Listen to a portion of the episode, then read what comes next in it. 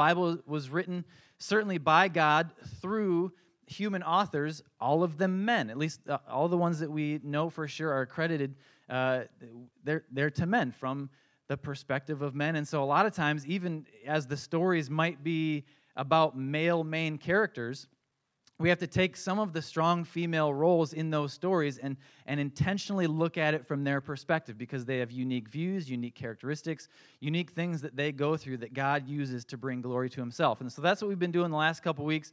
Joe did a great job with Esther a couple weeks ago. Uh, last week we were just on Facebook Live and we talked about the Shunammite woman from uh, uh, Elisha's story. So today another one. Before I get too deep, I need to take a little bit of a poll. We're to have a little bit of fun. It's kind of kind of fun to mess with different personalities every once in a while. So um, I'm to ask for your preference on a couple things, and I'm to need you to raise your hands based on what your preference is. Okay? So it's to be A or B. And now this is I'm not talking about like your preferred thing because life doesn't always match up with what our preferences are. But uh, uh, yeah, so I want your preferred, not how it actually lines up. Real life doesn't always match up with our preferences. So I just need your natural inclinations. So, do you prefer A, a sit down family dinner, or B, a little bit of chaos, kind of grab and go? So, raise your hand if you prefer a nice sit down family dinner. Everybody's around the table. Okay, about 50%. So raise your hand then if you prefer a little bit of chaos. You're grabbing the food. I want my pizza in front of the game. Uh, we're headed to practice, so give me a hot pocket and we're out the door. All right, that's less than. Okay, so definitely more people prefer the sit down. I imagine that even if you prefer the sit down, it doesn't necessarily happen as often as you like, right? You don't get the family all around the table very often. Okay, second thing similar comparison. How many of you prefer A, a nice neat, organized closet, or you're like me and you prefer B, something a little bit more messy. Again, grab and go. So, how many how, prefer A, organized? Oh my, almost everybody. All right, messy closet, grab and go. All right, fun fact I don't have a dresser, very few of my clothes are hanging. I put them in piles on shelves in our closet so I can see them all. Like, oh, I think I'll take that. And then I just dig through them every day. It's kind of a cool deal. So I'm definitely on the B side. All right, next one. How many of you prefer A, a clean car, or just garbage all over the car? You finish your McDonald's and it goes in the back seat. So give me clean cars. Man, almost everybody. Okay, I prefer a clean car as well. I have two kids though, so it doesn't always happen. How many of you just like just throw it in the back seat? Just a dirty, messy car. All right, we, we seem to have a very organized, clean church here. So fantastic. All right, last one. How many of you prefer either a quiet night with a book or just party all night long with people? Who wants the quiet night on the couch with a book? Leave me alone. I've had a rough day. Maybe a glass of wine. I don't know. Okay. I can say wine. We're a non denominational church. It's okay. Don't worry about it. All right, how many of you prefer just people, people, people? Give me a Friday night. It's crazy, lots of people. All right, all right. We have a very relational, clean, organized church. Fantastic.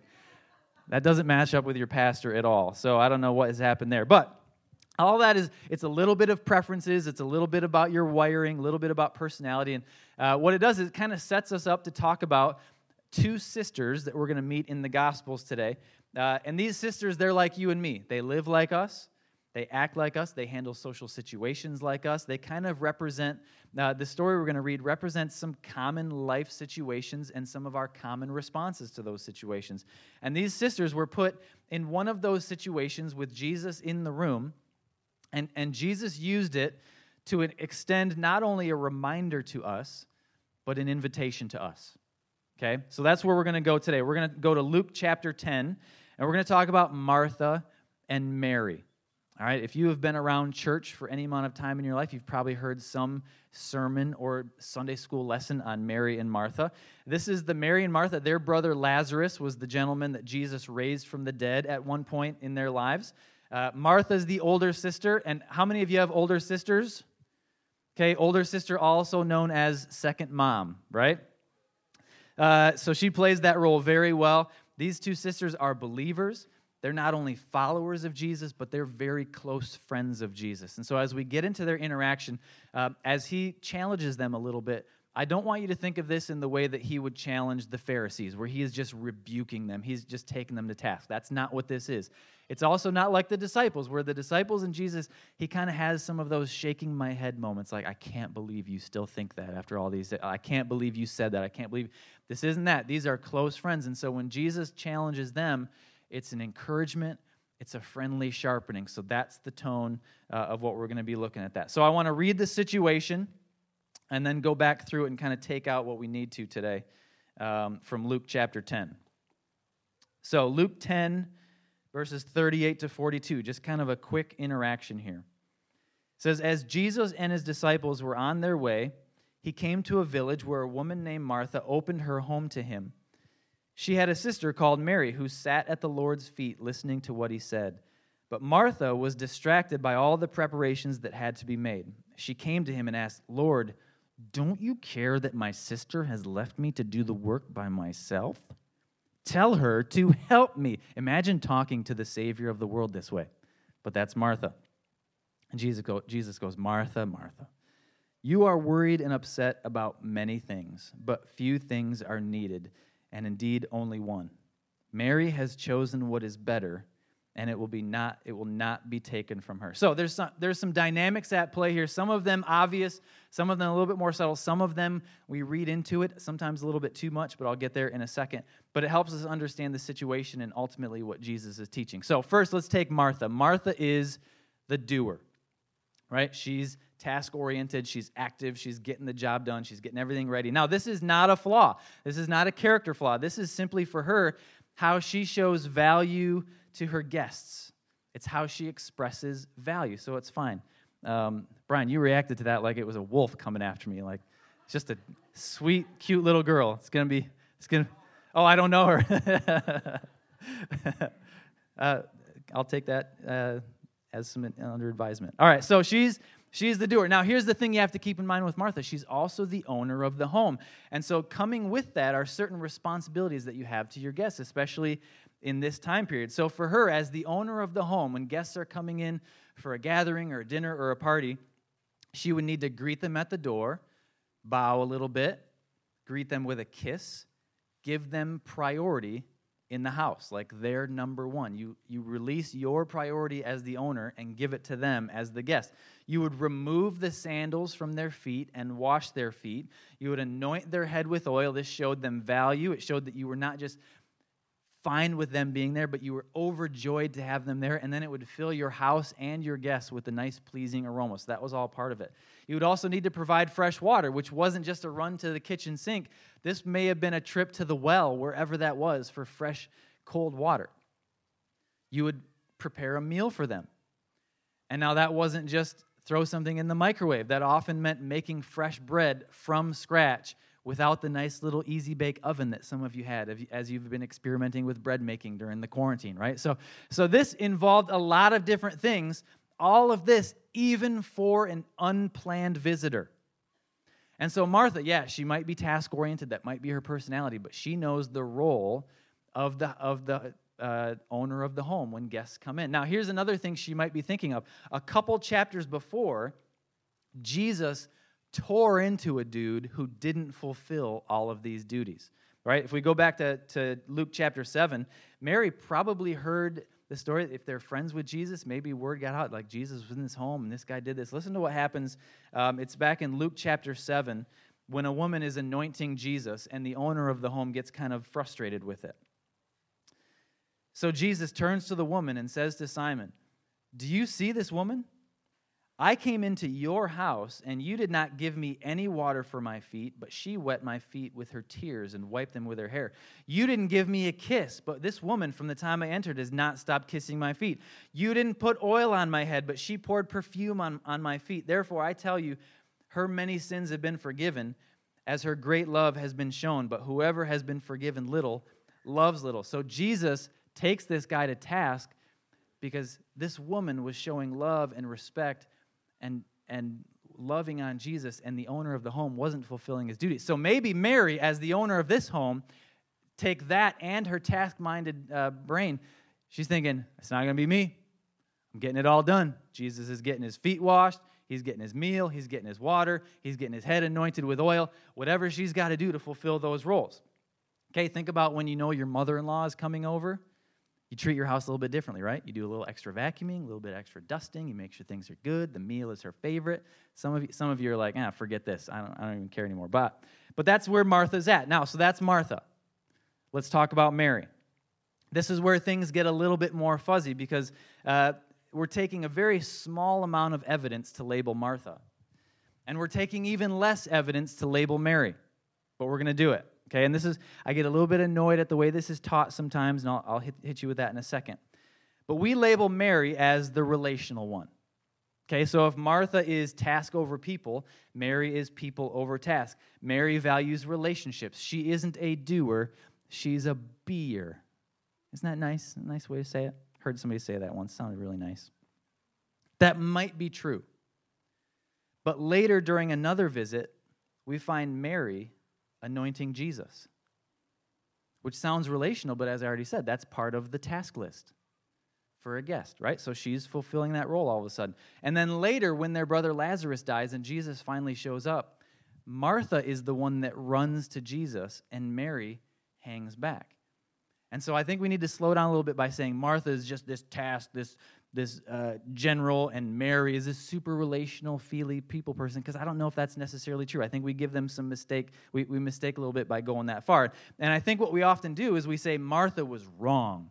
She was being task oriented. Mary was right. She was being people oriented. And we elevate one over the other.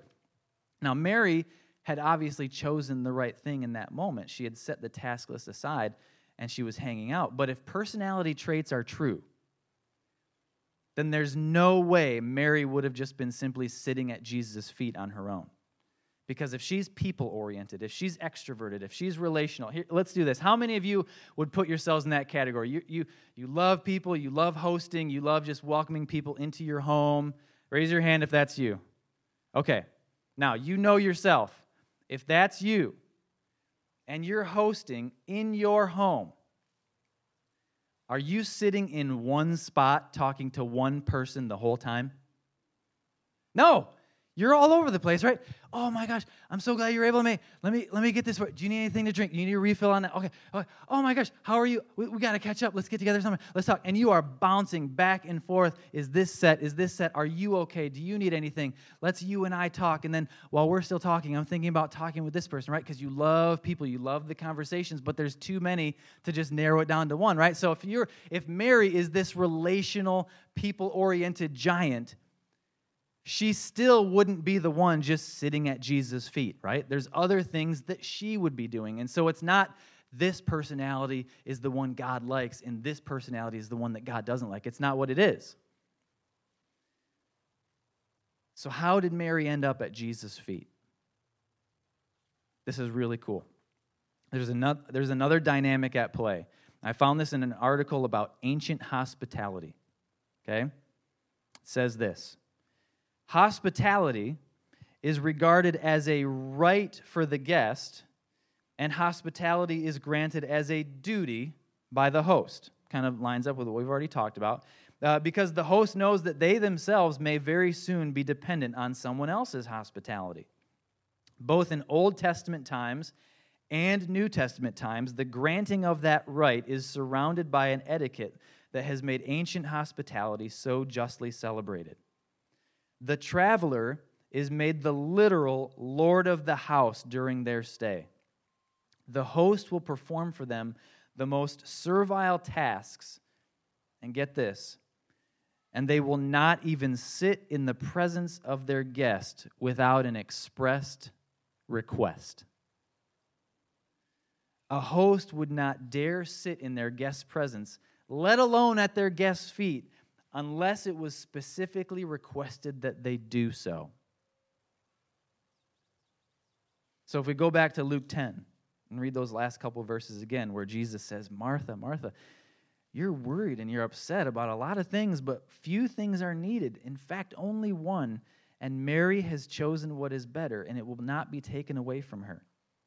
Imagine the two responsibi- the, the two personalities at this party, right? The, they're doing what those two personalities do. Martha is all over the place. She's con- concerned about her task list. She's catching up on hosting duties, making sure that everything is set, taking care of anything that's long overdue. And Mary is also all over the place, making sure everyone is being loved on, catching up on conversations that are long overdue. And Jesus says to both of them, with both of their unique wirings and both of their unique personalities, and says, Hey, friends,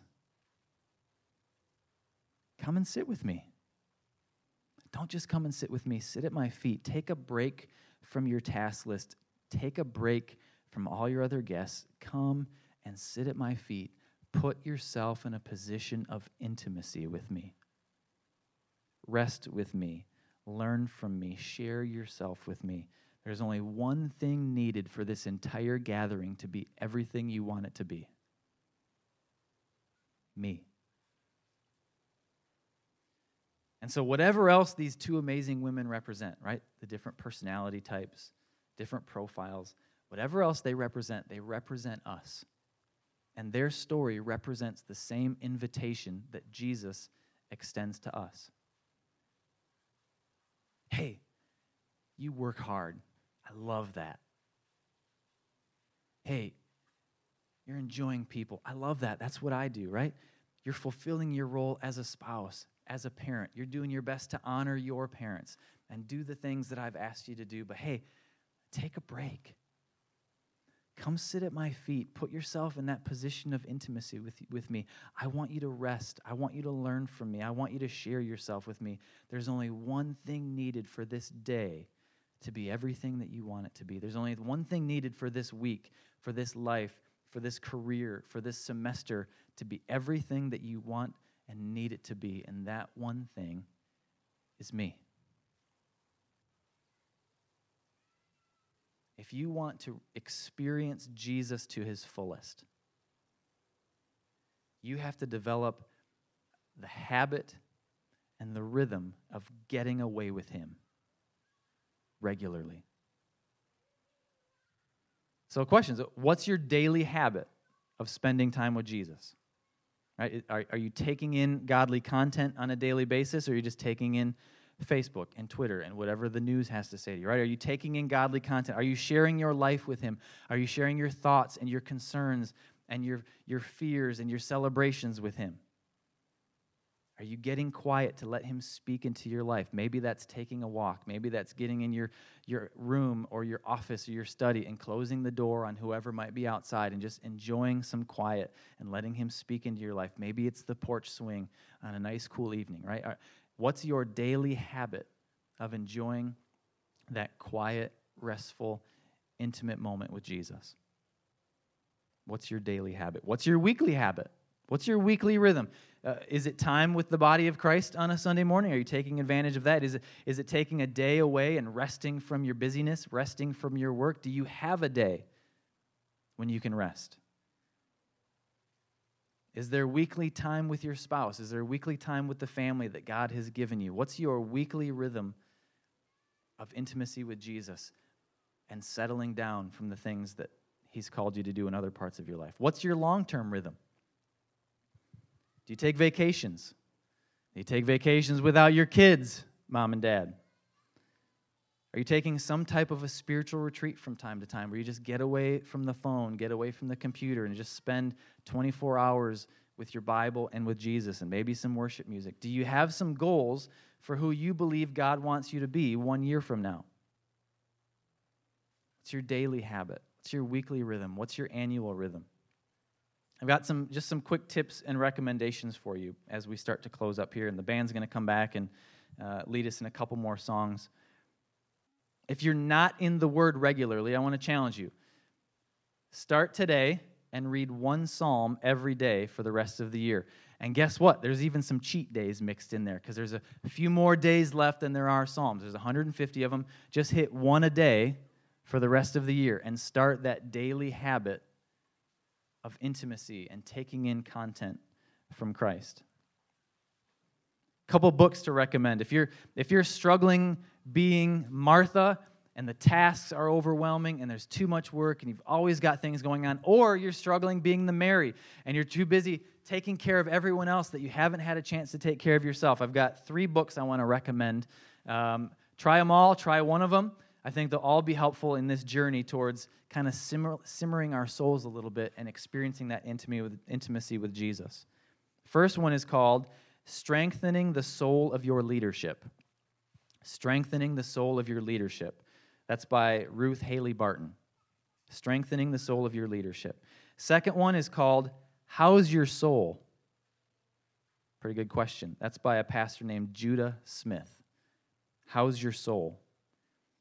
And the third one is one that's a little bit more recent. It's called The Ruthless Elimination of Hurry. The Ruthless Elimination of Hurry by John Mark Comer. Okay? I'm going to read those three again because there were very few heads bowed to your phone as you typed in some of the names of these books. First one is called Strengthening the Soul of Your Leadership. Second one is called How's Your Soul? The third one is called The Ruthless Elimination of Hurry. I think those three books would be worth checking out, and the book of Psalms definitely would be worth reading through the rest of this year and just hitting one psalm every day as the year goes on. Um, we've got to begin, we've got to continue taking steps and responding to Jesus' request to sit at his feet and experience some intimacy with him. Because he says, hey, just come sit with me. Stop trying to accomplish everything. Stop trying to care for every single person. I want some time with you. Come sit at my feet. And the reality is, that's where it begins and ends. I don't know who showed up this morning. I see a lot of church people. That's fantastic. It's good to be back together. But maybe you wandered in here. Maybe you've gone to church your whole life. Maybe you've come in with your parents your whole life and you showed up here, but you have never made the decision at all to not just sit at Jesus' feet, but to acknowledge your need for Him in your life. To acknowledge your need for the forgiveness that He offers by dying on the cross and extending that gift to us. So I want to just take a minute before we wrap up and before the band gets going to just give you an opportunity because in order to sit at Jesus' feet, we have to believe that he was real. We have to believe that he was God. Believe that he came and lived a perfect, sinless life on this planet for us, and then sacrifice that life for us so that our mess, so that our sins could be forgiven and we could be made new and experience intimacy with God that isn't possible except through Jesus. And if that's you, I want to encourage you. Let's all uh, bow our head and close our eyes, and we're just going to pray. But I want to start by giving an opportunity. If you've never made that decision, it's as simple as this it's as simple as saying, God, I believe you. I believe that Jesus came, that he died, and that he offers that gift of forgiveness and salvation to me. I believe that truth. I accept that truth and I invite you into my life. God, I've been chasing everything and anything and everyone, but I haven't found what I need. I believe I'll find that in you. I love you. Help me to live for you. In Jesus' name, amen. If you made that decision today, if there's anything else that you're struggling with, any questions that you have, anything that we can be praying about for you, please let us know. Like I mentioned, the connection card at the beginning of the service, we're doing that all online right now. Fieldstonechurch.org. Scroll all the way to the bottom of the page, fill out that little form. Let us know whatever you want to let us know. Um, and we'll, we'll just pray for you if that's what you need. We'll give you a call if that's what you need. We'll answer a question if that's what you need. Um, we just want to be able to take care of you the best that we can. Let's stand. I'm going to pray again, and then the worship team's going to uh, hit us with another couple songs. And this next one is really kind of right up the alley of what we've been talking about that it's got to be Jesus, right? It's got to begin and end with Him. And we have to have that relationship. Let's pray. God, we love you and we thank you for this time together. And as we worship one more time, I pray that you would speak to us through the lyrics. God, speak to our hearts in ways that only your Holy Spirit can. And may we walk out of here changed and ready to pursue you. Amen.